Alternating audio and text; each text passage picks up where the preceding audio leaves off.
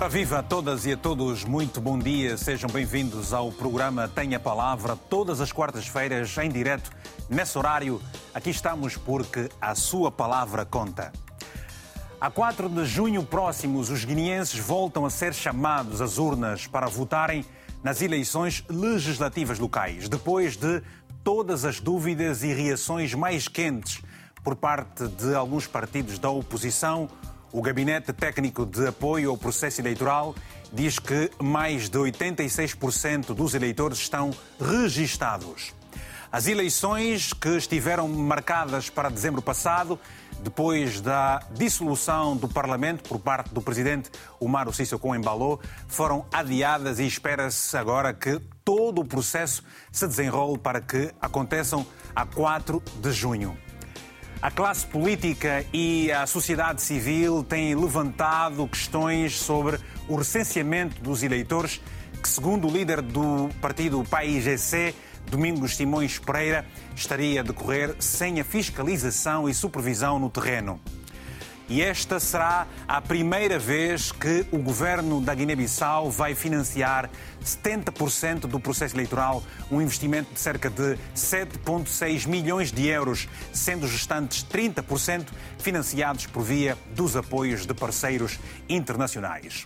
E este é o tema desta semana, recenseamento eleitoral e as próximas eleições legislativas na Guiné-Bissau. Para participar, já sabe que não precisa gastar o saldo do seu cartão, basta enviar uma mensagem para o WhatsApp que está na tela do seu televisor e eu faço questão de recordar, é o 00351 962 494 543.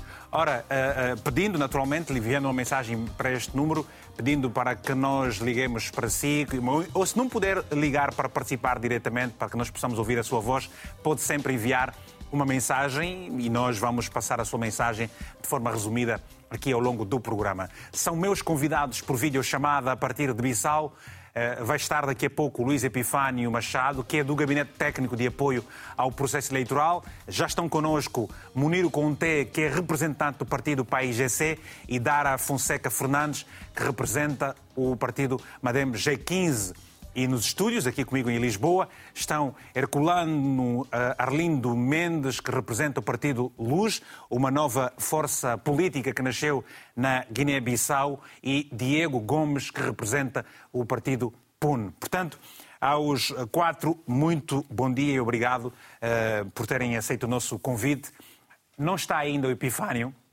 O Epifânio representa a parte, digamos, também ela muito importante de todo esse processo, porque este gabinete técnico é quem está a fazer o trabalho do recenseamento dos eleitores e como não está ainda, nós já tentámos ligar, não sabemos o que é que se passa. Daqui a pouco ele vai se juntar a nós então. Para já, jovens políticos, quais são as vossas expectativas para essas eleições? Sobretudo aqui o Herculano, que vem de uma força política nova, Herculano. Luz, é a luz que a Guiné-Bissau precisa? Muito bom dia. Obrigado, é sempre um prazer estar aqui nos estúdios da RTP África e no seu programa, particularmente. Obrigado, bom dia ao meu colega Diego, bom dia aos colegas também que estão a participar nesse debate. Uhum. É a luz que a Guiné-Bissau precisa, portanto, vai sempre ser um dos motivos da nossa existência enquanto um partido político para mostrar ao povo da Guiné-Bissau que é possível termos um país que sonhamos já há 50 anos após a independência, através da mobilização da própria juventude, não é? E que nós representamos 60% do país. Portanto, é a luz que o país precisa, porque durante esses 50 anos da existência do Estado da Guiné-Bissau, não vimos realmente os objetivos que foram levados. E a luz está pronta para estas eleições legislativas já de 4 de junho? E o Partido Luz da Guiné-Bissau está pronta para participar nessas eleições legislativas. Muito bem. Sim. Diego, o PUN fazia parte do rol de partidos que seriam extintos, portanto, e que muitos acabaram por ser mesmo extintos, resolveram a questão e agora preparam-se também para estas eleições legislativas de 4 de junho próximo. Estão com uma grande expectativa? Antes de mais, bom dia, Vítor, bom dia a todos os telespectadores. Cumprimento também aqui o colega Herculano. Naturalmente que temos uma grande expectativa para estas eleições e falando também um bocadinho sobre o processo de extinção, eu tive o prazer de estar aqui também para... Nessa altura, tive também o prazer de estar aqui consigo no estúdio nessa altura para falar desse processo, para indicar, portanto, as incongruências e mostrar porque é que a decisão do Supremo Tribunal de Justiça no que tocava ao PUM, pelo menos, portanto, era despropositada. Como eu tinha dito na altura, nós apresentámos recurso, esse recurso foi analisado e o Supremo Tribunal de Justiça, tanto atendendo aos argumentos apresentados pelo PUM, que aliás não são argumentos de nossa autoria, é a lei, não é? Uhum. Portanto, e por força da lei, acabaram por voltar atrás nessa decisão e o PUM aqui está, portanto, pronto para as próximas eleições legislativas. Vamos aos pontos mais importantes de todo este debate.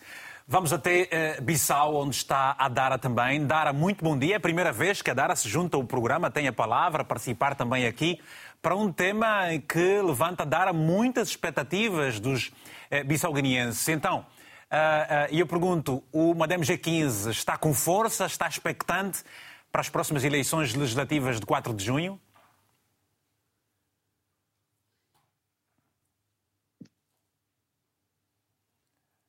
Alô, Dara? Tem que ligar o microfone? Já?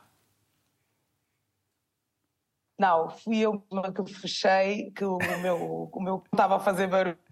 Bom dia, Vítor Hugo. Bom dia. Bom dia, compatriotas guineenses. Agradeço, de facto, o convite. É entusiasmante pela primeira vez ter a palavra na RTP, uma vez que só vinha ou para a causa ou para o efeito. Mas a palavra também é importante. Agradeço em meu nome, agradeço em nome do Madem G15 e de facto, o Madem G15, sem querer apresentar nenhum tipo de autoritarismo, o Madem G15 é o que representa o que o senhor Diego disse do PUN e é o que representa a Luz da Guiné-Bissau. A Luz, o Partido Luz, vem provar de facto que o grupo dos 15 sempre teve razão, tinha razão, e, portanto, o Madem G15 é aquele que, de facto, primeiro deu origem à implementação, à vontade de mudança do Estado de Direito Democrático e ao desenvolvimento e progresso da Guiné-Bissau.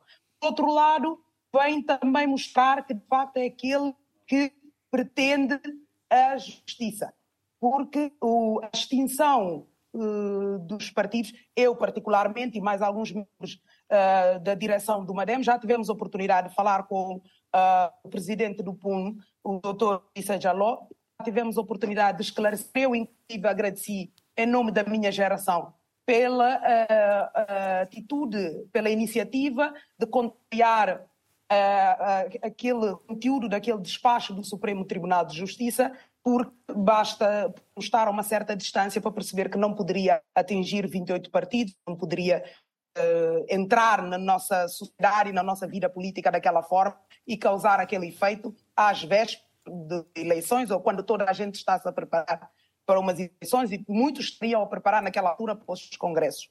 Portanto, também é uma das defesas que o G15 tem. Sendo que neste painel não será o mais antigo, mas será aquele, o Madem G15 é aquele que mais contrariou vivamente desde o primeiro momento o sistema, os 50 anos de que falou o Herculano, foi argumento do Madem G15 na legislatura passada, depois de ter sido criado em 2017 e vencer essas legislativas com 27 deputados. Essa retórica foi uma das retóricas utilizadas pelo Madem G15, porque de facto esses 50 anos não estavam, enquanto que de facto naquela altura a parte, vamos dizer, a direção ou o presídio do Partido Luz estaria naquele momento ao lado do PAIGC, estaria naquele momento ao lado do engenheiro Domingos Simões Pereira, que era o candidato do PAIGC para as presidenciais.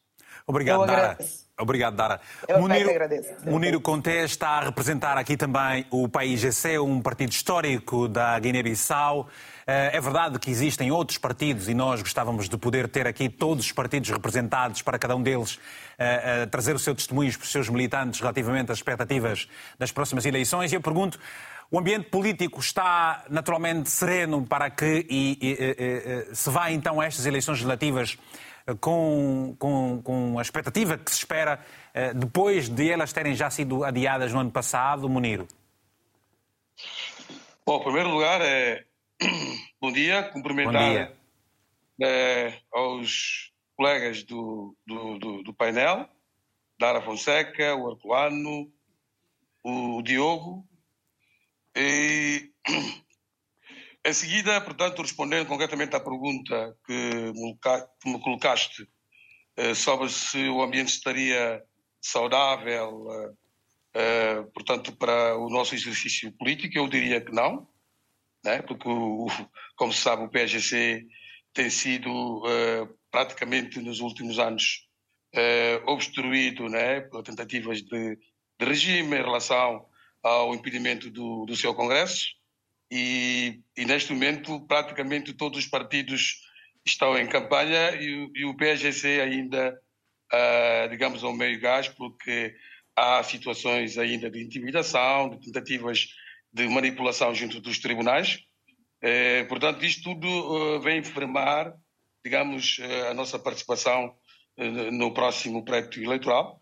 Mas o partido, portanto, estará disponível porque o PAIGC já está habituado a fazer face às adversidades e eu penso que para as eleições de 4 de junho o PAIGC mais uma vez vai, portanto, renovar, digamos, a sua confiança, né? E, junto dos eleitores e vai ganhar as eleições e finalmente conseguir cumprir o seu programa Terra Arranca. Muito bem, obrigado. Não sei, então. Estou a ser ouvido? Nós já ouvimos, sim senhor, Muniro Conté, obrigado. Okay. Bem, e quanto aos nossos telespectadores espalhados pelo mundo inteiro, quer sejam guineenses ou não, sempre podem participar, está em rodapé o número do telefone, é simples, pode escrever uma mensagem curta e enviar para este número de telefone, vamos depois passar a mensagem a seguir, eu leio a sua mensagem.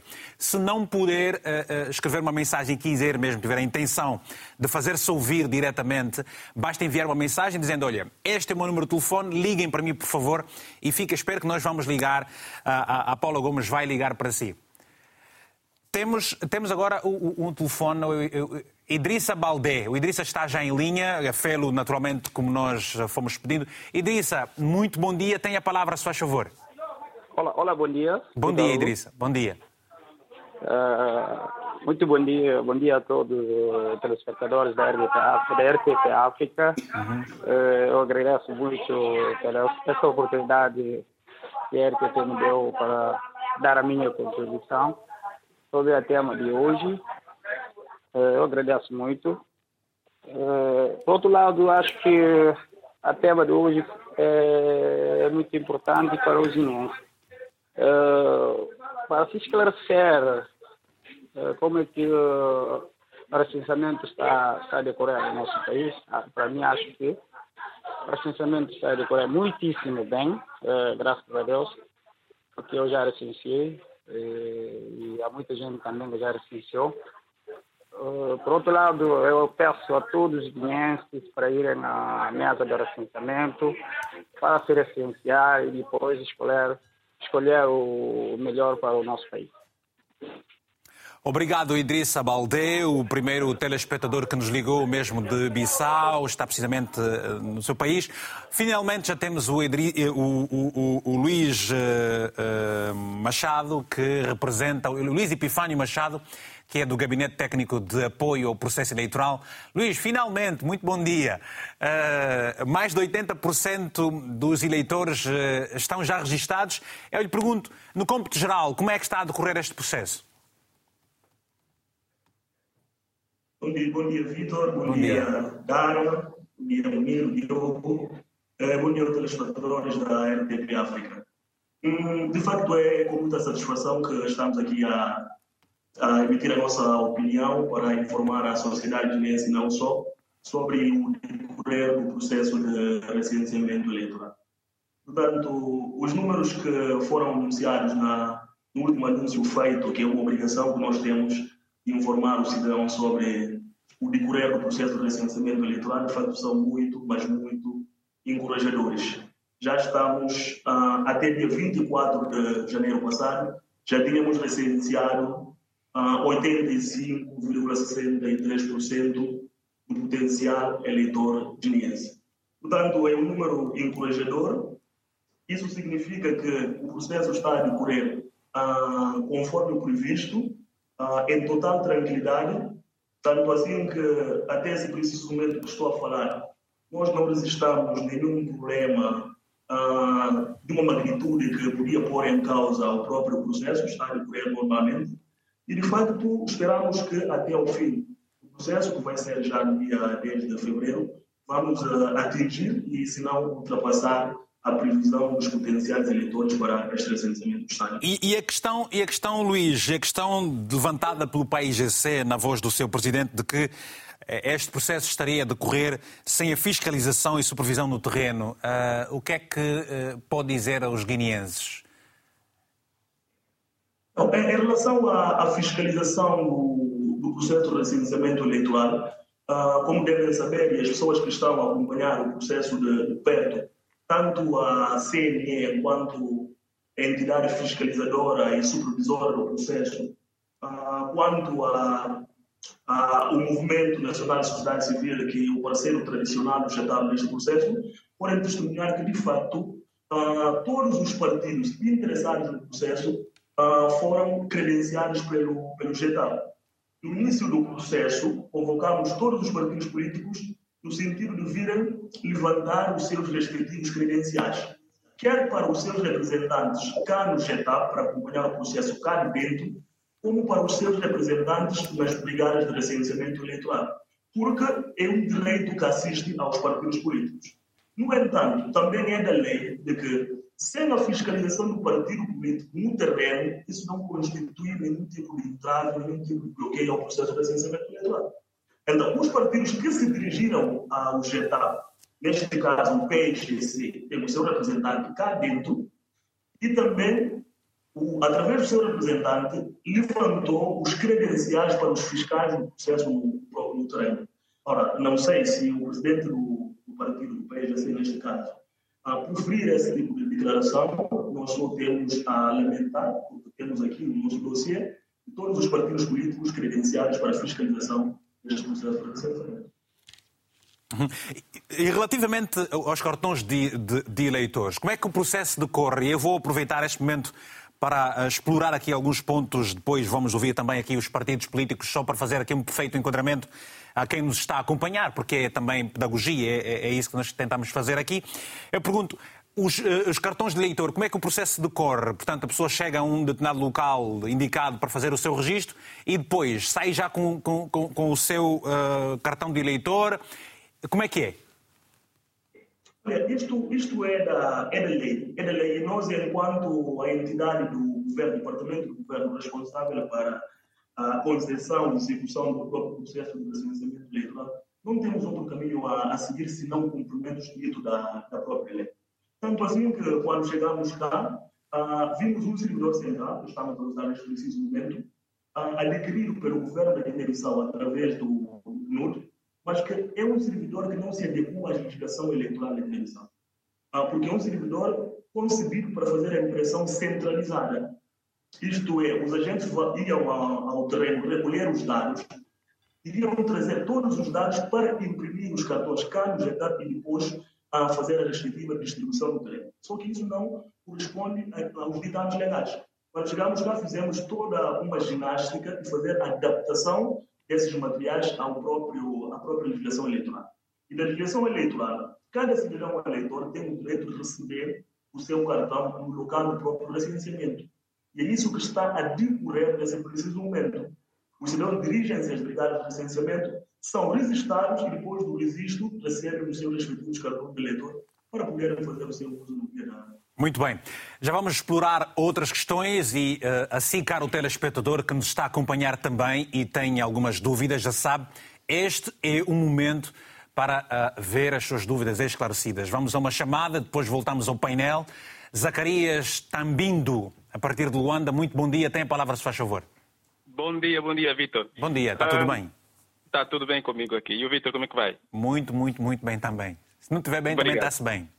Exatamente. Vítor, é assim, concernente ao tema. Certo. Tanto é que, assim, para nós em África, lamentavelmente, é preocupante. Porque é só olhar que eleições em África, infelizmente, têm sido daquele jeito, né? Como o Vítor já domina. E o caso mesmo em foco, no caso da Guiné-Bissau.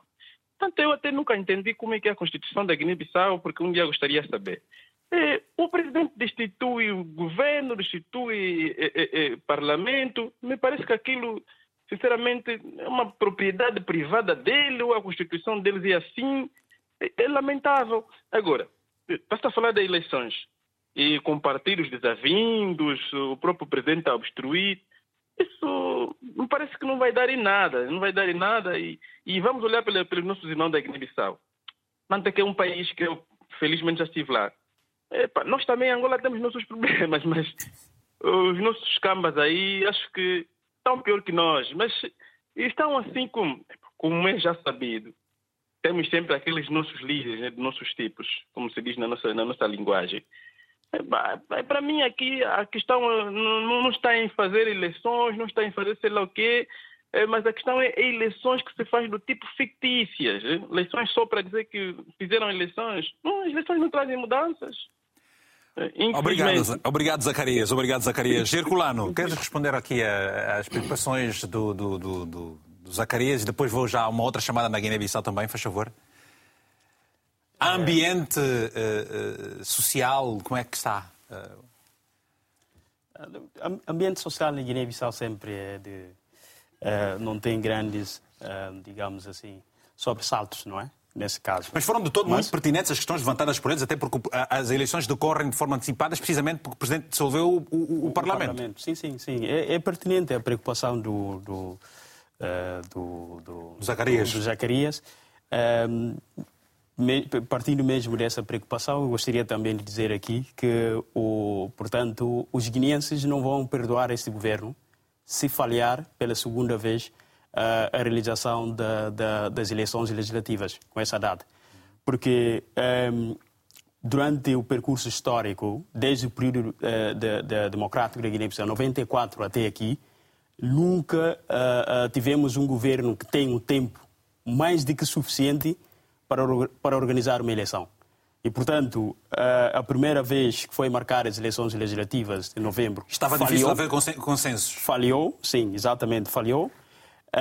Pois era para 18 de dezembro? Era para acontecer em 18 de novembro, não aconteceu. E agora foram marcados para 4 de junho. E, portanto, o governo tem o tempo mais do que necessário para organizar as eleições e para que o processo eleitoral, o processo de recenseamento eleitoral também corra da melhor forma possível. Okay. Portanto, se não conseguir fazer isto, o povo da Guiné-Bissau não vai entender, não só não vai entender como não vai perdoar esse governo. E, portanto, nós também, enquanto um partido político, sim, acreditamos que essa data não pode ser adiada novamente. O governo tem esse tempo suficiente para fazer as coisas acontecerem da melhor forma possível, Diego, e não acontecer a mesma coisa. Essa é a preocupação, pois, do ponto de vista social e do ponto de vista político a nível da Guiné-Bissau. Esta imagem que a Guiné-Bissau transmite, faz passar para o mundo, esta data foi consensual, o ambiente que está agora, por exemplo, acabamos por ouvir a parte do Luís, que está tudo a decorrer a preceito. O que é que o PUN pensa?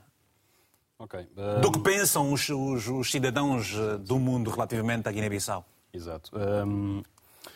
Vítor, rapidamente só voltar um bocadinho atrás, só para fazer uma pontuação a uma coisa que a Dara Fonseca disse há bocadinho, relativamente ao posicionamento do Madem G15 sobre a extinção dos 28 partidos políticos. Dizer que fico contente, saber que, pronto, que ela e outros dirigentes do Madem se solidarizaram com o PUN e até falaram com o presidente Idrissa Baldé, mas dizer que eu acho que uma coisa que nós sentimos naquele período foi que não houve, portanto, uma manifestação enérgica, como devia ter havido da parte dos partidos políticos, de um modo geral. onde naturalmente incluo Madem G15. Porque o que aconteceu com o PUN e eventualmente outros partidos foi, quer dizer, uma violação flagrante da Constituição da Guiné-Bissau. E quando situações destas acontecem, espera-se que os partidos políticos, não é, se manifestem até para salvaguardar os seus direitos. Tá bem, mas isso, podem isso ser nós, digamos, já exploramos esse aspecto. Portanto, muitas vezes e relativamente ao novo momento, então. Ao novo momento, Vítor, naturalmente que a situação que se vive não é uma situação desejável, não é? Nós estamos a falar de eleições que estão a acontecer antecipadamente, não é? Porque dissolveu-se o Parlamento. Isto em nenhuma parte do mundo é desejável, não é? O que se espera é que a legislatura vá do início ao fim. Não aconteceu na Guiné-Bissau. Relativamente à data das eleições, eu acompanho o que o Herculano disse há bocadinho, já houve adiamentos sucessivos e não... Por falta de consenso. Por falta de consenso, portanto, naturalmente por falta de consenso, mas entendo eu também que... Porque as alegações que foram feitas pelo Governo foi falta de condições materiais para organizar as eleições. Certo. Eu digo que acompanho o que o Herculano diz porque, efetivamente, nós estamos sem Parlamento desde maio do ano passado. Não é? Portanto, já houve tempo mais do que suficiente para que o Governo se organize e consiga concretizar as eleições. Agora, claro que a nível da data também, compete ao Presidente da República fazer a marcação das eleições, conforme a nossa Constituição diz, mas também tem um prazo para o fazer, como é óbvio, não é? E que, infelizmente... E chegou a dizer, inclusive, que com ou sem consenso ele marcaria a data de... Naturalmente que isso não é desejável. Mas, Vítor, é preciso também que se diga que a Guiné-Bissau, neste momento, do que precisa é de estabilidade, não é? Claramente. Portanto, tudo aquilo que venha, digamos, perturbar o processo não é bem-vindo. Certamente. O que se quer, efetivamente, é que haja um consenso, não é? Uhum. O que se quer, efetivamente, é que os partidos políticos se unam a uma voz em defesa da Constituição, mas que não haja perturbações do processo para se tirar aproveitamento político. Muito bem. Que, em certa medida, é o que tem acontecido também. E vamos agora, daqui a pouco, explorar outras questões relativamente a tudo isso, relativamente, inclusive, à própria questão da Constituição da CNE. Sabemos que está, até o momento, sem um presidente. O Asana da Boa, em Bissau, muito bom dia. Tenha a palavra, se faz favor. Bom dia, Vítor. Bom dia a todos os espectadores da RTP África. Sim, então, relativamente ao tema que é recenseamento eleitoral na Guiné-Bissau... Já fez o seu recenseamento? Sim. Já se recenseou? Sim, já. Como é que foi este processo? Foi fácil? Enfrentou algumas dificuldades? Já tem em mãos o seu cartão de eleitor? No dia 4 de junho vai votar? Já sabe onde vai votar? Sim, Vitor, já sei nesse caso onde eu vou votar. Mas, de facto, não é fácil, sinceramente. Eu, particularmente, e muitos clientes, tenho dúvida como que um determinado processo está a ser levado. Veja só, o recenseamento está indo de uma forma nunca vista na história do país. Como assim? Quando se recenseia as pessoas, dizem que vão fazer impressora no GTAP, que, neste caso, GTAP, que é o gabinete técnico do processo eleitoral. Aqui, sobretudo aqui no distrito 115, fizeram escanear e disseram que vão fazer impressora no GTAP. Até agora, não devolveram cartões às pessoas. O que é isso? É incrível. O atual regime deve-se desculpar e pedir perdão ao povo guinense, porque, há uma incompetência total nesse processo eleitoral. Dabo, essa pergunta vai ser já agora respondida pelo Luís Machado, mas eu fiquei sem perceber. Pode ser mais específico na pergunta, mais claro, por favor? Também a qualidade do som não foi muito perceptível, mas dizia que não fez o quê? Fez o registro, mas não recebeu o cartão? Foi isso que eu percebi? Sim, espera. Cara, eu coloquei fone, né? Por isso, sim. Sim, neste caso eu estava a referir que, neste caso, há pessoas que recensearam, sim, mas até hoje não pegaram cartões eleitorais, porque quase, né, há dias fizeram escanear, disseram que vão fazer impressora no gabinete técnico do processo eleitoral, que é GTAP. Certo. Até agora não devolveram as cartões. Já levam quase... Aliás, ou seja, as cartões, nesse caso, já levaram uma semana. Mas o que é isso? Está bem. Luís, que resposta é que pode dar a esse nosso telespectador? Faz favor. Em relação a essa informação que acabou de passar, Para o GTAP é uma informação nova e é a situação que o senhor se referiu, uma situação que desde o início nós fizemos todo um fincapé, fizemos tudo aquilo que era necessário para que situações desta natureza não aconteçam no terreno. Não sei, nós temos os nossos técnicos espalhados em todo o território nacional que reportam ao GTAP em tempo real a ocorrência de todas as situações que possam, de alguma forma, mexer com o processo para tomarmos as devidas medidas em tempo útil. Mas esta é uma Luís, mas o Luís há pouco tempo disse, que o processo estava a decorrer sem sobressaltos. Ora, está aqui a haver alguma incongruência. Portanto, a falta de informação, a falta de comunicação. Eu lhe pergunto, vocês estão a enfrentar dificuldades técnicas em algumas zonas? Não, eu não vejo aqui nenhuma incongruência porque, de facto, o que este cidadão devia fazer antes de desligar, efetivamente, nos fazer perceber em que círculo eleitoral, em que distrito isso está a acontecer, para que possamos, de facto, verificar se na prática, não estou aqui a desmentir aquilo que o cidadão disse, se na prática isso está a acontecer. Porque até então o cidadão não recebeu nenhuma informação desta natureza. Está bem. Por isso eu disse que é claro. Agora, em relação às dificuldades, eu estava a questionar a política. Um processo como este, com certeza, não pode decorrer sem nenhuma dificuldade. É por isso que eu disse no início. Não temos até esse ponto problemas de magnitudes que possam entravar o processo. Certo. Agora, dificuldades que são inerentes a um processo, é um processo desta natureza. O Dabo está aí ainda, Saquete, temos o Dabo ainda, o Dabo, não, já não está o Dabo, mas temos agora em linha o Paulo Kicola a partir de Luanda, daqui a pouco vou à mensagem, vamos rapidamente ouvir a Dara. Dara, o seu partido está no terreno a acompanhar este processo todo, sente que com esta organização não haverá aqueles problemas que têm decorrido muitas vezes das enormes desconfianças, da não aceitação do resultado? Há este tempo todo agora que existe para que a organização seja de facto uma organização que agrada aos partidos políticos e convença a sociedade também?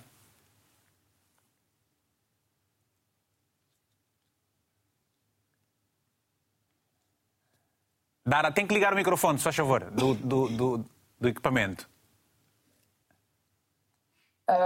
Vítor Hugo, a primeira coisa que Madem G15 tratou de fazer no início do recenseamento foi mobilizar a sua cúpula, os seus dirigentes a recensearem-se. Quando toda a direção e os altos dirigentes estavam recenseados, normalmente, eu recenseei na hora, recebi o meu cartão, até com um bocadinho mais de brevidade do que estava à espera, porque ainda até fui a uma distância, depois tiveram que ir chamar a dizer que o meu cartão já teria sido impresso. E, portanto, depois disso é que se começou a mobilização das bases para a sustentabilização do processo de fiscalização do próprio partido, porque é necessário. O partido tem que estar mobilizado, o partido tem que estar coeso, o partido tem que estar unido para poder fiscalizar um processo, para poder participar num processo, estar de uma forma ativa e não passiva no processo. Madem G15 não está dividido. Madem G15 saiu de um congresso onde todos os militantes participaram, vieram das suas bases eleitos com absoluta legitimidade. O Madem G15 foi ao Supremo Tribunal de Justiça, não houve de nenhum militante a declaração ou a queixa que tivesse sido excluído ou que tivesse havido uma tentativa de exclusão. Madem G15 votou em massa no seu atual coordenador nacional, legitimando o senhor Braima Camarã para dirigir o partido por mais 4 anos. Portanto, nós estamos todos para ir à maioria absoluta. Tá bem. E o que é que o seu partido pensa relativamente à questão da CNE, que não está de todo resolvida, sendo que não tem um presidente, penso que é isso, o presidente da Comissão Nacional Eleitoral não se conhece. Vai-se a eleições assim, desta forma? Ou espera que se resolva essa situação até antes de 4 de junho? Muito bem, eu vou poder ir à questão do senhor Zacarias de Angola. De facto, o senhor Zacarias de Angola, quando a questão é assim, alguma coisa que atormenta há vários anos esses partidos, aliás, essas repúblicas formadas da colonização ou da ex-colonização portuguesa, há sempre um ou dois partidos que participou na descolonização que, de facto, o senhor Zacarias deve fazer a pergunta. Portanto, a legitimação ou a loucura. Dara, eu fiz uma pergunta direta. Eu fiz uma pergunta direta e eu gostava que me respondesse diretamente. Eu já explico. Dara, muito bem.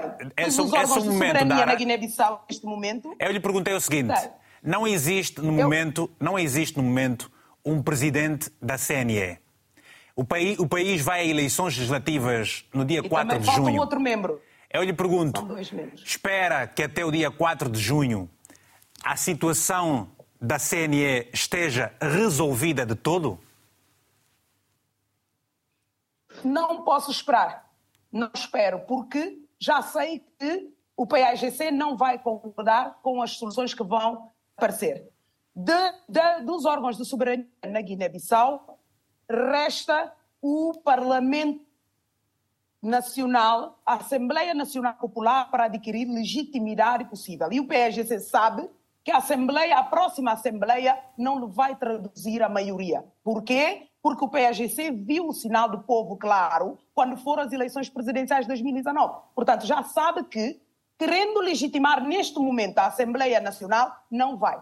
A solução aparente é trocar o presidente antes, e aí já se pode ir influenciar, como é hábito, desde o recenseamento, o que não está a acontecer neste momento. Não há nenhum partido que esteja a conseguir influenciar os dados do recenseamento. E isto não estou a dizer que outros querem, estou só a dizer que, de facto, o recenseamento eleitoral foi tão balizado este ano, ganhou com a experiência de 2019, com atualizações e correções que o PAIGC fez sozinho em 2019 e, portanto, balizou-se de tal forma que nenhum partido está a conseguir influenciar minimamente. Tá bem. Vamos ouvir o Muniro Conté agora. E cumprir o nosso papel de fiscalizador. Muniro Conté, está-se a tempo para se resolver as questões da CNE relativamente à chefia, até antes das eleições de 4 de junho? O que é que o seu partido pensa? Bom, primeiro eu queria aqui lançar um repto para não nos refugiarmos em narrativas e em retóricas à volta, portanto, do PAIGC, porque nós estamos aqui para falar do recenseamento eleitoral e responder devidamente às questões que nos são colocadas pelo Hugo. Em relação à questão da CNE, existe o que nós chamamos, portanto, de órgãos vicários. Órgãos vicários em que, quando um presidente está ausente, o vice-presidente pode arrogar das competências dele. Mas a Comissão Nacional das Eleições não é um órgão vicário. E então, na ausência, portanto, do presidente, as suas competências não são delegadas. Então, por isso mesmo que o PAIGC avançou com a ideia da Comissão Permanente, que nos termos da Constituição substitui, portanto, a plenária da Assembleia, conduzir o processo e realizar as eleições para, pelo menos, a escolha, portanto, do novo presidente da Comissão das Eleições.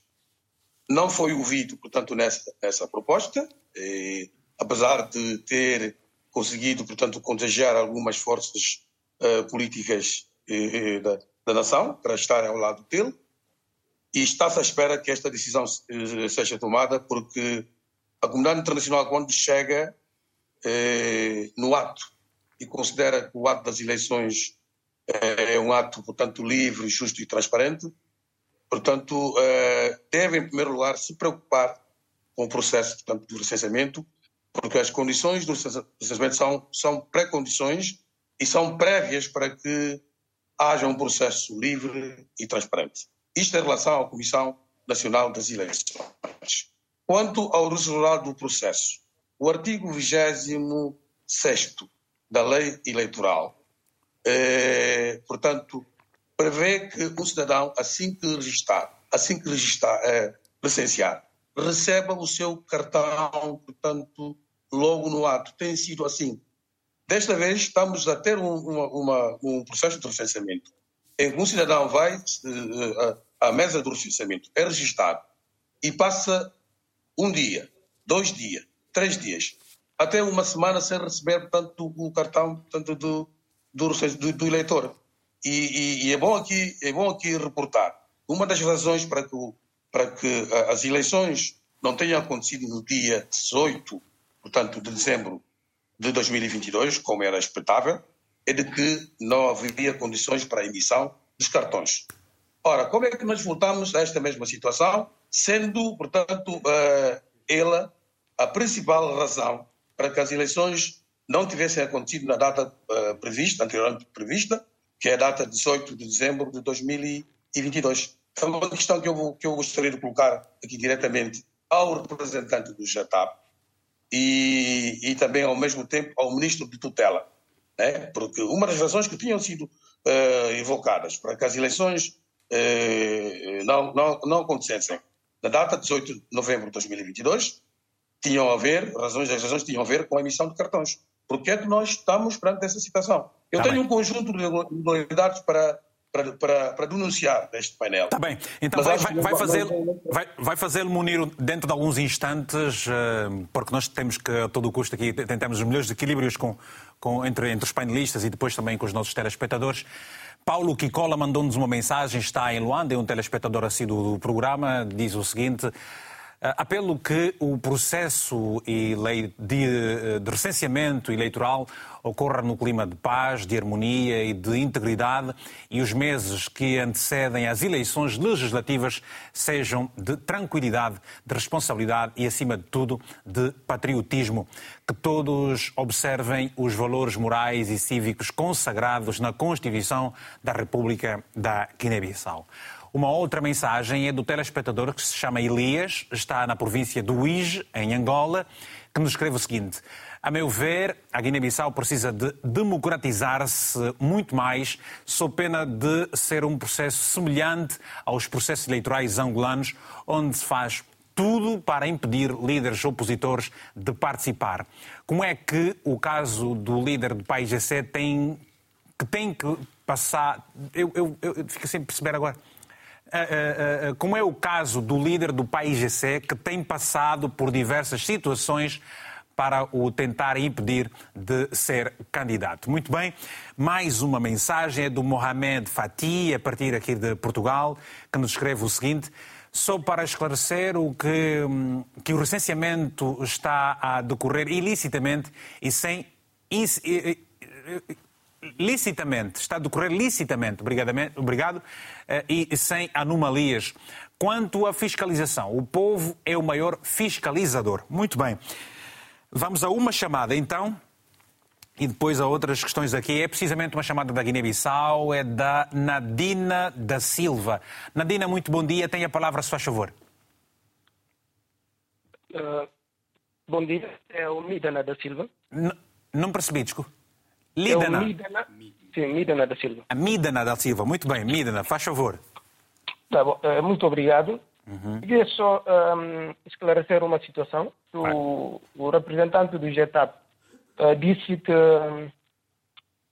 que tudo está a correr bem, mas como o Muniro Conté disse, não, nada está a correr bem. Porque eu, por exemplo, sou do Círculo. No Círculo 10, a última vez que me tiram um cartão, foi no dia 20 de janeiro. Ou seja, as pessoas que se inscreveram desde o dia 21 não receberam um único cartão no Círculo 10. Círculo 10? Mesmo... Foi isso que eu percebi? Círculo 10. Círculo 10. Como ele estava a perguntar, em que círculo é que não se estava a emitir o cartão? O Círculo 10, que é zona de Bora inteiramente, ele sabe, não emitiram cartão desde o dia 21. Eu, por exemplo, sou uma das pessoas que não recebeu o cartão. A minha esposa, os meus colegas, alguns a trabalharem no BCL. Há testemunhas. Eu posso, inclusive, tocar com a minha esposa e os meus colegas. Nós até ontem propomos ir juntar os eleitores que ainda não receberam os respectivos cartões para irmos às rádios denunciar esse facto, porque quem me garante que vou ter acesso ao meu cartão? Porque, segundo discuti com as pessoas que estão a fazer esse recenseamento, eles só vão trabalhar até o dia 10. Depois do dia 10, terminam o contrato e voltam para o, não sei se é GTAP ou cada um vai à sua casa. Onde é que vou encontrar o meu cartão? Será que alguém não vai usar o meu cartão para ir votar onde quer? Isso é a questão. Não está a correr nada bem. Se alguém disser que está a correr bem, eu garanto que não está a correr bem. Pelo menos no círculo desse. Ou seja, muito obrigado. Ou seja, a Mídana, no círculo 10, que você fez referência aqui, em que se registou também a sua pessoa, a sua família foi por lá registada, desde o dia 21 até hoje, ninguém recebeu o cartão? Ninguém. Está bem. Vamos então ouvir a resposta do Luís Machado. Luís, o que é que se passa com este círculo, o círculo 10? Não poderá ser uma amostra representativa de outros círculos também, com o mesmo problema? O círculo concretamente, a região de Biombo, corresponde aos setores de Safini e Prabiso, conforme o senhor disse. Essa situação, fazendo já uma articulação com a comunicação do Muniro, estranha-nos bastante, sobretudo quando vem uma pessoa como o Muniro, que além de líder, dirigente de um partido político, o PAIGC, é também um jurista, e tanto assim que conhece quais são os trâmites de verificação de alguma irregularidade da mesa do recenseamento. Ele disse que as pessoas se recensearam, não receberam os seus cartões 3, 4, 5 dias por aí fora. Mas há mais, Luís. Ou até mais, sim.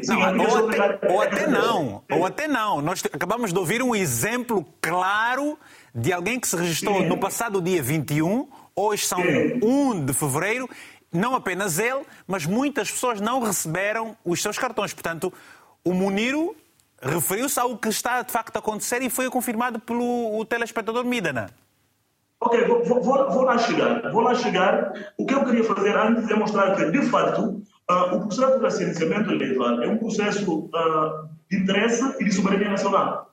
Tanto assim que os partidos políticos também, quanto todos os cidadãos, são convocados, são convidados a assumirem as suas responsabilidades em relação a este processo. Se esse facto está acontecendo e o Muniro teve acesso a essa informação, não se dirigiu às comissões de recenseamento para colocar essa questão, não se dirigiram ao GTAP para passar essa informação, para aqui de cima poder ser tomar as medidas... Luís, vamos analisar a questão... Deixa-me só terminar o raciocínio, vou lá chegar. Estranha-me bastante ouvindo isso agora no Muniro.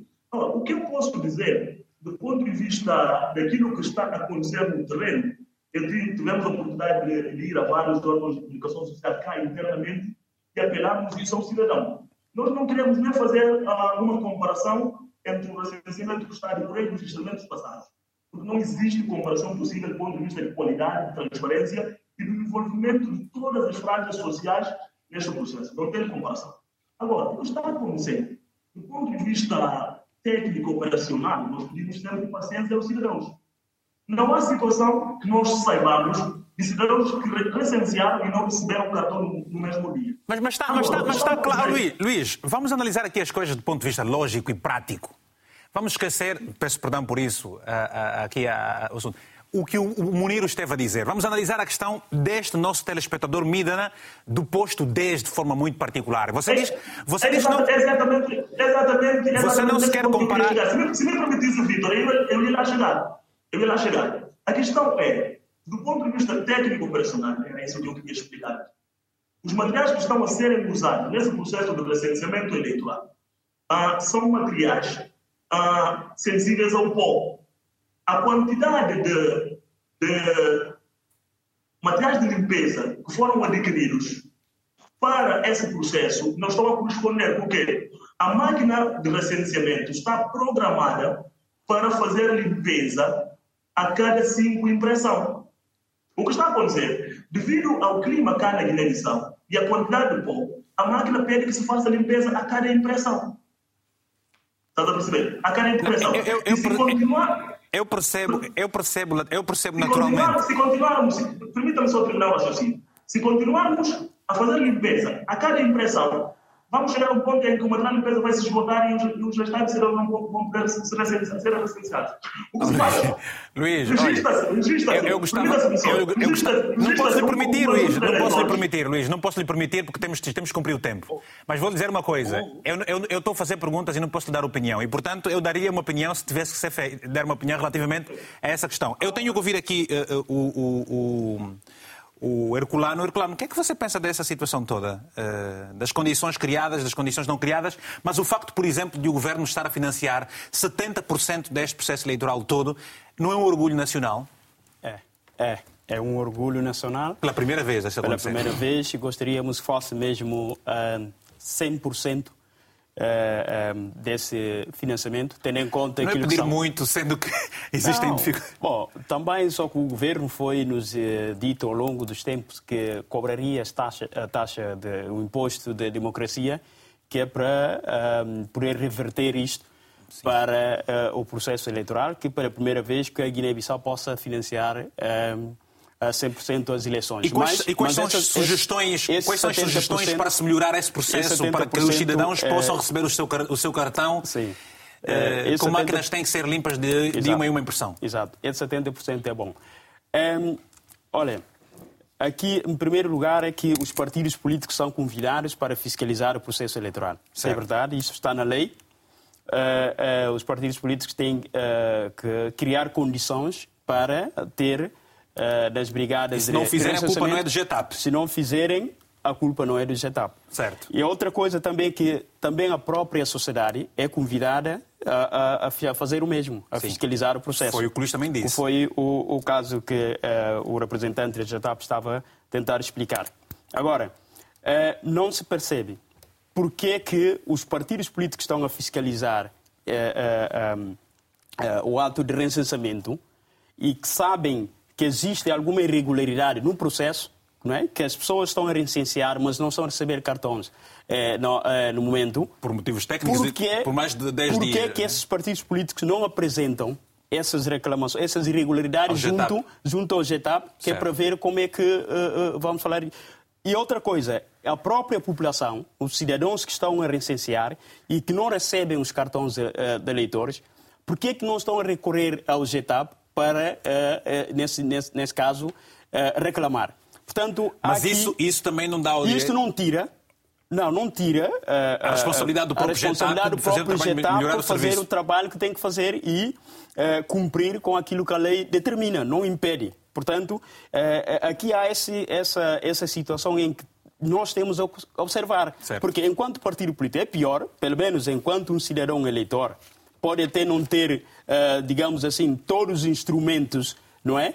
Jurídicos, legais, para ir junto ao GTAP para reclamar do processo. Mas é incompreensível, por parte de partidos políticos que ficam fora a reclamar que o processo não está bem cá fora, mas não vão ao encontro à entidade que está a fazer essa mesma coisa. Nós ainda não conseguimos ter essa informação, não temos essa informação de que as pessoas estão a recensear e que não têm recebido os cartões no momento.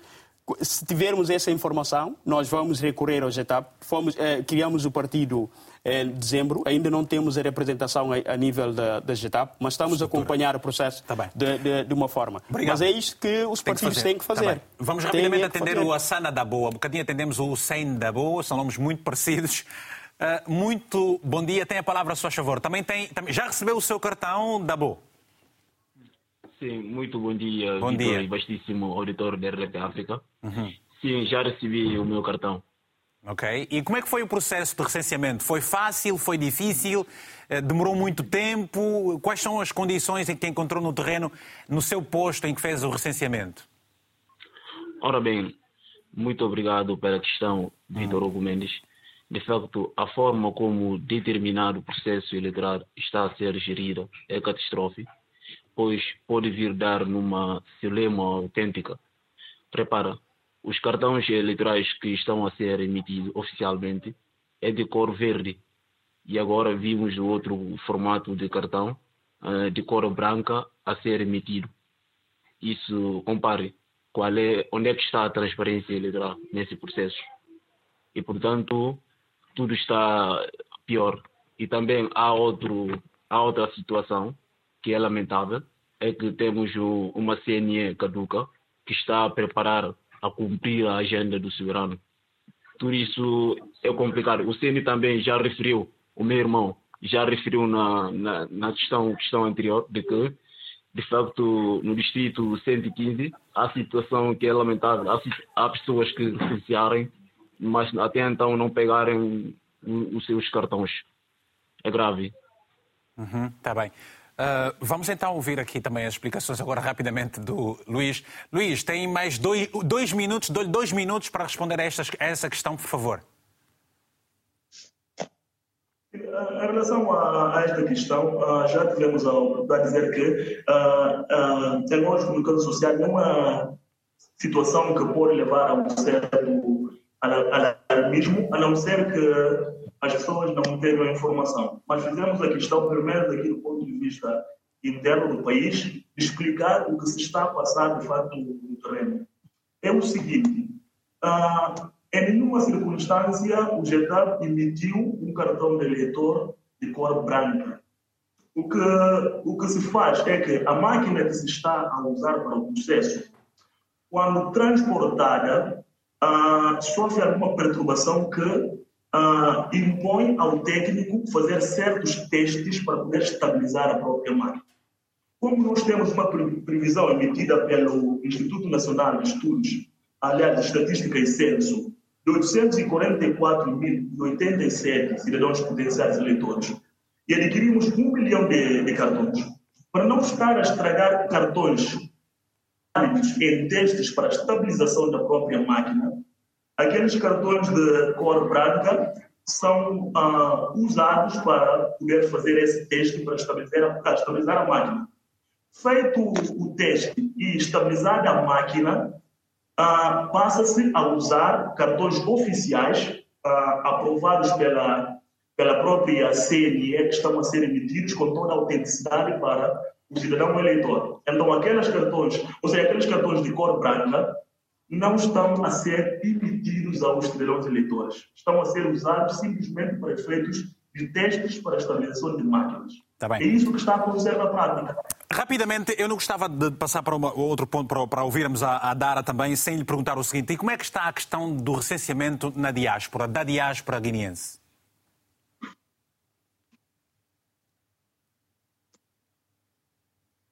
É para si, Luís Epifânio Machado. Eu perguntei, relativamente ao recenseamento da diáspora guineense, qual é o número, quantas pessoas estão registadas por essa altura, sendo que você diz que o registro termina no dia 10 de fevereiro. Estamos a menos de 9 dias, praticamente. Sim, em relação ao recenseamento na diáspora, o tempo estabelecido do ponto de vista da lei para o recenseamento no território nacional é diferente do tempo estabelecido para o recenseamento na diáspora. Tanto assim que cá internamente são 2 meses e na diáspora são 3 meses. Quando começa? Temos problemas de... Sim? Já começou esse registro na diáspora? São 3 meses? Já começou o registro na diáspora? Sim, na diáspora temos diáspora África e temos diáspora Europa. Na diáspora África, o recenseamento eleitoral já está a decorrer em todos os países indicados através do processo de cartografia eleitoral. Quais sejam? Senegal, Guiné-Conakry, Gâmbia, Mauritânia e Cabo Verde. Em relação à diáspora Europa, o GTAP, enquanto quem gere todo o processo do ponto de vista técnico e operacional, já fez todo o trabalho desta ordem e passou o dossiê ao Ministério dos Negócios Estrangeiros para efeitos de pedido de vistos para as pessoas que vão se deslocar para a Europa para fazer o recenseamento. Até então, estamos à espera que o Ministério dos Negócios Estrangeiros consiga visto para esses técnicos que possam se deslocar para os respectivos países para efeitos do recenseamento. Felizmente... Luís, falou, por exemplo, do recenseamento da parte da África e citou os países que citou. Fiquei sem perceber se só são nesses países ou são em todos os países onde há uma embaixada. Mas, para o caso particular da Europa... Diga uma coisa, são 3 meses o tempo de durabilidade para recensear os guineenses que estão pela Europa. Ou seja, começará em fevereiro, março, abril e maio. Como é que eu posso perceber esse timing que nos apresentou? Não, o termo previsto na Lei 11/2013, que é a Lei de Recenseamento Eleitoral, é o termo usado para o recenseamento eleitoral, mas é um termo concebido para a atualização do recenseamento eleitoral. Ou seja, da lei, o recenseamento que se fez desde as eleições de 94 seria o recenseamento dos dados usados até hoje e que naturalmente ou necessariamente seriam atualizados ano após ano. Então, esse timing de atualização é que é o timing que se usa para o próprio efeito de recenseamento. Agora, o recenseamento na diáspora está ligeiramente atrasado porque devia começar na mesma data como o recenseamento cá internamente. Ou seja, está um atraso de 2 meses, sendo que não se está a fazer ainda. E por exemplo, na Guiné-Bissau, internamente, 2 meses depois está-se a terminar, a diáspora sequer começou. E agora, sendo que vai começar tarde, vão esticar até o mês de fevereiro, março, abril e maio, ou terão apenas 10, 15, 20 dias? É isso que o guineense que está aqui na diáspora quer perceber. Faça-me entender, se faz favor. Se é um atraso, quando é que começa e vai durar quanto tempo? O recenseamento na diáspora vai decorrer o tempo necessário para que se possa registrar todos os cidadãos guineenses residentes nos respectivos países. Agora, em relação ao timing, por exemplo, eu disse há um bocado que a diáspora Europa até então não começou. Até então não começou, estávamos à espera de emissão de vistos. Então, o que temos que fazer? Temos que fazer uma curação à lei do recenseamento eleitoral e ver qual é o tempo razoável para que se possa fazer o recenseamento eleitoral na diáspora, para que se possa fazer a sincronização de todos os dados e para que os cadernos possam ser entregues à CNE em tempo útil. Obrigado. Olha,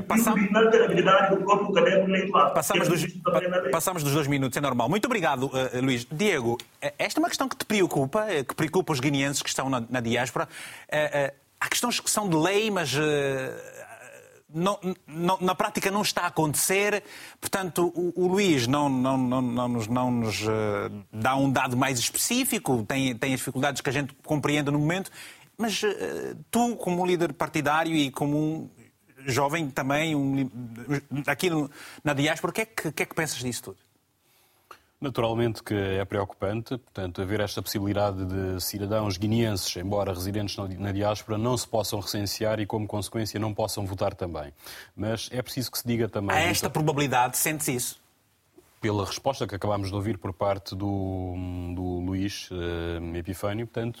Não há certezas em relação a isso. Nada nos garante que, efetivamente, todos os cidadãos consigam recensear em tempo útil. E o que eu queria dizer também é que isto aqui não é algo novo, porque no recenseamento que aconteceu há 5 anos atrás, em 2018, aconteceu exatamente a mesma coisa. Achas que está-se a fazer de propósito? Por questões técnicas, se é de propósito ou não, pronto, eu não vou entrar no mérito dessa questão, mas com certeza que é uma falha da parte do nosso governo, não é? E que é responsável por organizar.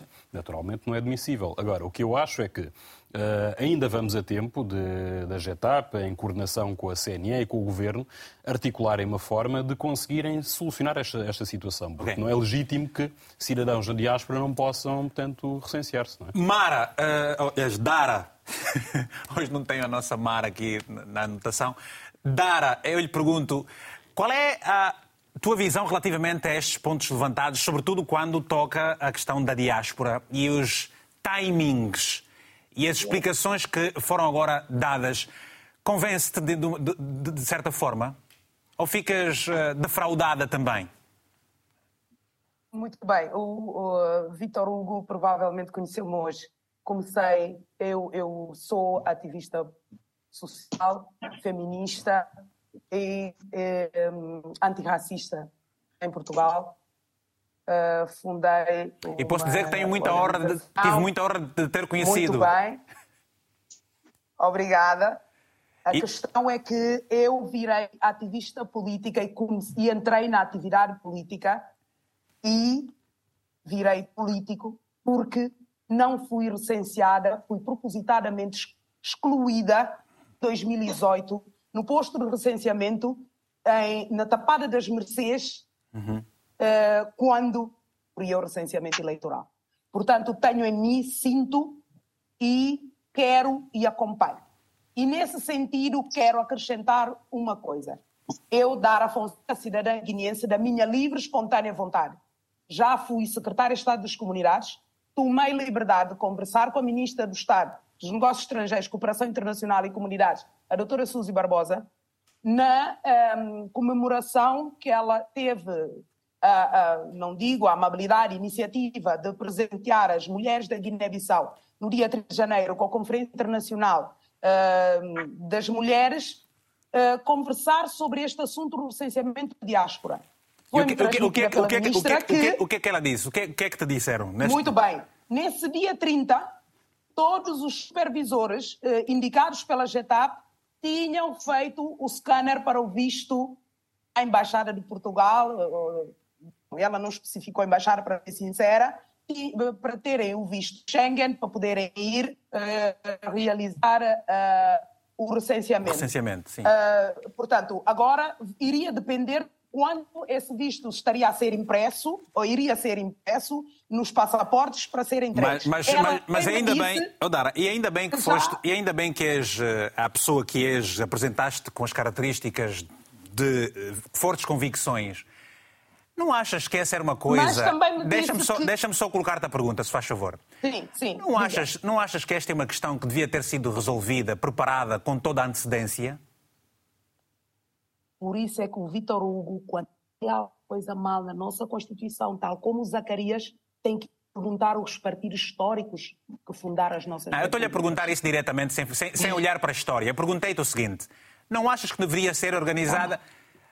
Não achas que devia ser organizado isso muito antes? Porque agora passaram-se 2 meses, há dificuldades internas, a diáspora já há 10 dias do fim não sabe quando é que se vai fazer a atualização dos registros, dos dados, ninguém está a ser registado. Eu pergunto, não é uma coisa que se devia preparar com toda a antecedência? Ainda bem que tens experiência da Europa e conheces as formas como é que isso trabalha. Sem olharmos para o passado. A par da caducidade da CNE, futuramente, os guineenses precisam mobilizar e fornecer uma maioria absoluta específica ao movimento para a alternância democrática. Alternar toda esta república... Dara, o que é que a maioria absoluta tem a ver com... Isto é que é a minha solução para o futuro. Mas eu lhe perguntei o seguinte, eu perguntei-te o seguinte, Dara, perante o que está a verificar, perante o que foi dito aqui, com as convicções de feminista, com a Madem G15 está no governo neste preciso momento, tem experiência política. Eu te pergunto, achas que este é um erro, é uma falha, é uma dificuldade aceitável? Que a 10 dias do fim do processo eleitoral, a diáspora não saiba quando é que vai fazer o registro e atualização dos dados? Seja, eu gostava de ter uma resposta curta e objetiva, se faz favor. Não acho que seja aceitável. O processo não é eleitoral, é do recenseamento. Perdoa. E se está a cumprir a lei... Se está a cumprir a lei, é aceitável. Obrigado. Muniro, o que é que pensa?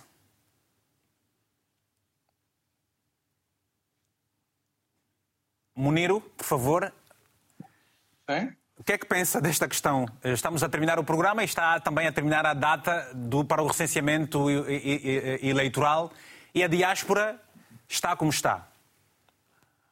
Dê-me tempo só para... Eu não estou aqui para...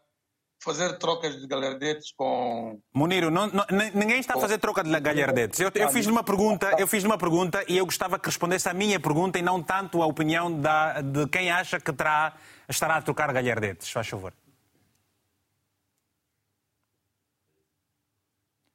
Está frisado agora. Herculano. Sobre essa questão, isso... A Dara não está a ser, digamos assim, sincera com ela mesma para admitir que o governo está... Sim, pronto, ela já me referiu também. Para admitir que o governo está a falhar e por isso mesmo que eu comecei a iniciar a dizer que esse governo não pode...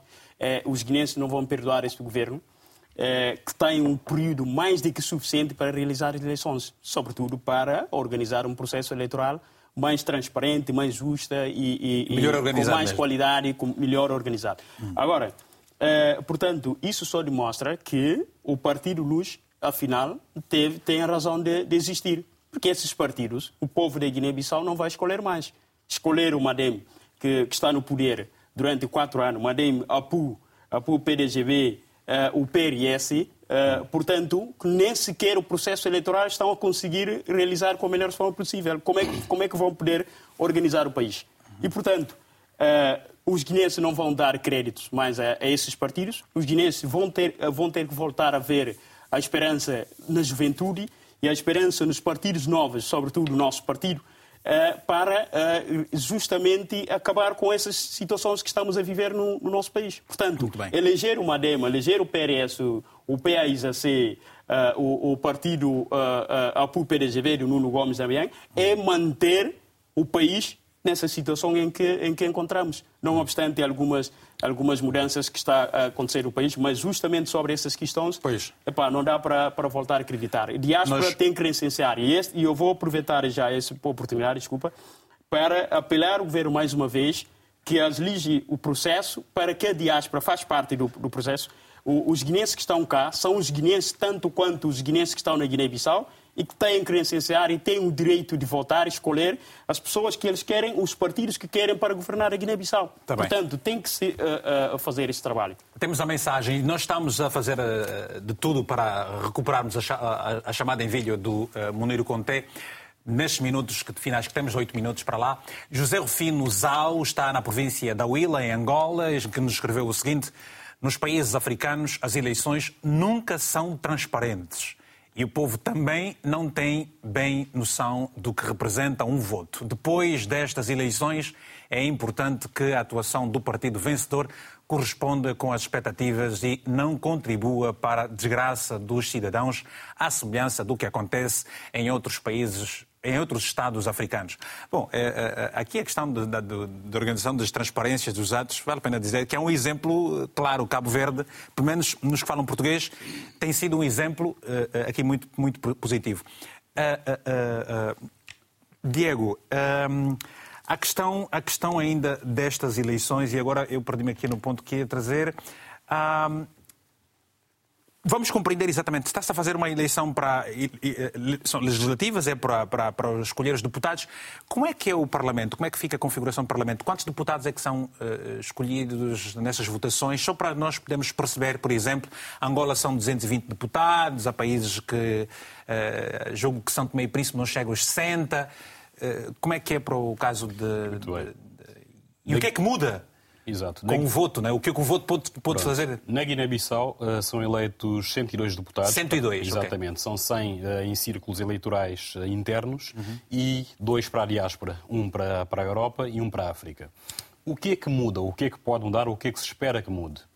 Portanto, no fundo, nós temos tido, nos últimos 28 anos, né, desde que há memória de fazer eleições no nosso país, nós temos tido, essencialmente, os mesmos partidos no Parlamento. E os novos que aparecem não são exatamente novos, porque acabam por ser uma fragmentação dos partidos já existentes, nomeadamente PAIGC e PRS, que, entretanto, há dissidências internas, sai um conjunto de militantes, formam um novo partido e aparecem como se nunca tivessem estado na política, o que não é verdade. E é isto que se traduz depois nesta continuidade de práticas que, naturalmente, impedem o desenvolvimento do país. Portanto, o que se pode esperar nestas eleições que se avizinham agora, não é? É que o povo da Guiné-Bissau perceba, finalmente, que enquanto continuar a apostar nos mesmos sempre, e quando eu digo os mesmos sempre, eu não me estou a referir apenas aos partidos históricos, como a Dara frisou há bocadinho, PAIGC e PRS, de certo modo, também, mas também aos fragmentos desses partidos, onde eu incluo Madem G15 e a PUPDGB, por exemplo. Tá bem. Portanto, é importante que os guineenses, nas próximas eleições, pensem e, efetivamente, façam apostas novas para o Parlamento. Eu não digo que não tenha essa utopia de achar que, de um momento para o outro, vamos, tanto, desbancar da liderança estes partidos ditos históricos e pôr um partido novo no poder. Mas eu acredito que uma nova configuração no Parlamento, ou seja, incluindo, portanto, deputados de partidos que acabaram de surgir, como o PUN, por exemplo, é um partido que não é novo, o PUN já tem 20 anos de existência, mas é um partido que ainda não chegou ao Parlamento justamente porque faz política de modo diferente. O PUN é um partido, por exemplo, que captura, portanto, o Estado, ou seja, que arranja maneira de chegar ao governo para conseguir assambarcar o erário público e depois financiar as suas eleições. Nós financiamos as nossas eleições com recursos próprios dos militantes do partido, recursos modestos, e na Guiné-Bissau, infelizmente, cada vez mais, para se chegar ao Parlamento ou para se conseguir eleger de alguma forma, é preciso investir muito dinheiro. Eu compreendo que há muitas questões que serem levantadas. Eu tenho que voltar daqui a pouco ainda ao Luís. Para já, o Muniro, conseguimos recuperar a videochamada do Muniro Conté, que representa o partido PAIGC, partido histórico, por sinal. Muniro, e há pouco tempo a questão da diáspora. Que mensagem é que deixa? Quais são as suas expectativas? Ainda assim, por favor, estamos a terminar, são as considerações finais mesmo. Bom, eu vou tentar aqui rapidamente, parece que hoje eu fui o sacrificado, mas tentar aqui aliar as minhas respostas. Não foi. As minhas respostas, rapidamente. Bom, eu já respondi... Não, agora foi uma questão de sinal. Agora foi uma questão de sinal. Tá, ok, então, eu já respondi parcialmente o Epifânio. Em relação a esta questão do recenseamento a 70% do financiamento do recenseamento, eu gostaria aqui de lembrar, não é, de que este foi o único recenseamento em que as pessoas foram, portanto, pagaram impostos de democracia, né? Sendo que este imposto ainda não reflete em outras áreas como audiovisual, etc, etc. Bom, mas eu não sei qual é o barômetro que as pessoas estão a utilizar para, portanto, considerar que as coisas estão a decorrer num ambiente saudável, que está tudo sobre rodas. Uma vez que nós temos essa questão da diáspora, temos a questão... E o que é que o seu partido pensa? O que é que o seu partido pensa e o que vai fazer relativamente a essa questão da diáspora, Muniro? Eu concordo plenamente com o Hugo. Nós estamos... A Lei número 11 de 2013, né, estabelece prazos. E esses prazos são peremptórios para que quando nós chegarmos, portanto, à data de limite do recenseamento, com todos os dados recolhidos, acho que estão previstos no artigo... Samora não apunhala, artigo 34º, da inalterabilidade do caderno eleitoral. Que as coisas estejam todas elas sanadas. Mas não é que está acontecendo até aqui. O que é que o seu partido vai fazer caso as condições das coisas continuem como estão? Por exemplo, até o momento não há nada que vá dizer que a diáspora vá fazer a atualização do seu registro eleitoral ou mesmo o registro completo para as votar nas próximas eleições. O que é que o seu partido pensa fazer? O que que eu tenho a dizer em nome do meu partido já foi dito pelos os nossos representantes junto da GTAP. Aliás, a GTAP não tem sido receptiva às propostas que tem recebido dos partidos políticos. Né? O Epifânio não falou disto. Sempre que os partidos apresentam uma proposta que ajude a sanar a situação. Obrigado. O GTAP não dá ouvidos. Então, este tem sido o grande problema e que neste momento está a enfermar, portanto, o recenseamento eleitoral, não é? Não vamos ter tempo para falar mais, mas de certeza que as pessoas que têm acompanhado o processo sabem desta, nem digo relutância, né? Nem digo relutância, sabem desta pouca receptividade da parte do GTAP para receber o conselho dos partidos que estão representados nas comissões de recenseamento. E vamos ver o que é que o GTAP nos tem ainda a dizer relativamente a essa situação toda que é levantada. O que está a correr bem, convém reforçar, e o que não está a correr bem, pensa corrigir? Luís Epifânio, faz favor. Temos um minuto só. Chegamos a essa deixa do Muniro para dizer que, desde o início do recenseamento, nós apelamos e convidamos aos cidadãos nacionais para entrar em contato conosco de alguma forma, para se dirigirem ao GTAP, apresentando as suas preocupações e também fazendo críticas para que possamos, de alguma forma, melhorar. Agora, as propostas que um outro partido político possa ter feito é uma proposta que precisa ser analisada pelo GTAP e ver se, de facto, é uma proposta válida para o sucesso do próprio processo. Se não fosse por causa do tempo, eu gostaria que o Muniro nos dissesse uma proposta apresentada pelo PAIGC e que, no entanto, foi recusada liminarmente pelo GTAP. Mas estou só a querer dizer aos cidadãos nacionais para se dirigirem às mesas do recenseamento... E fazerem as devidas... Exato. Obrigado, Luís. Olha, exato. E para colaborarem também com as agências do recenseamento... Hugo, desde que sejam consideradas. Não é só a questão das pessoas... Tá bem. Colocarem, portanto, desde que sejam consideradas. Olha, né? o cronómetro já parou, inclusive. O cronómetro já parou, olha. Tem que considerar essas preocupações. Está certo. Olha, a lei de recenseamento, Dr. Muniro, não há proposta na GTAP. Existe uma lei de recenseamento. Pronto, é seguir lei. Olha, mas é na base da lei que as coisas estão formuladas. Meus senhores, calmem, por favor. Na base da lei que estão formuladas. Vamos fazer o seguinte. Coisa é feita no vazio, eu vou lançar um desafio. Nós já, estão aqui os dois senhores, são testemunhas que nós já temos ali o cronómetro parado. Eu vou lançar um desafio. Na véspera das eleições, a gente volta para aqui, assim como está o painel, para voltarmos a debater as próximas eleições legislativas de 2023. Pode ser? Portanto, afirmativo. Portanto... Pode ser, vou guardar as anotações. Está bem.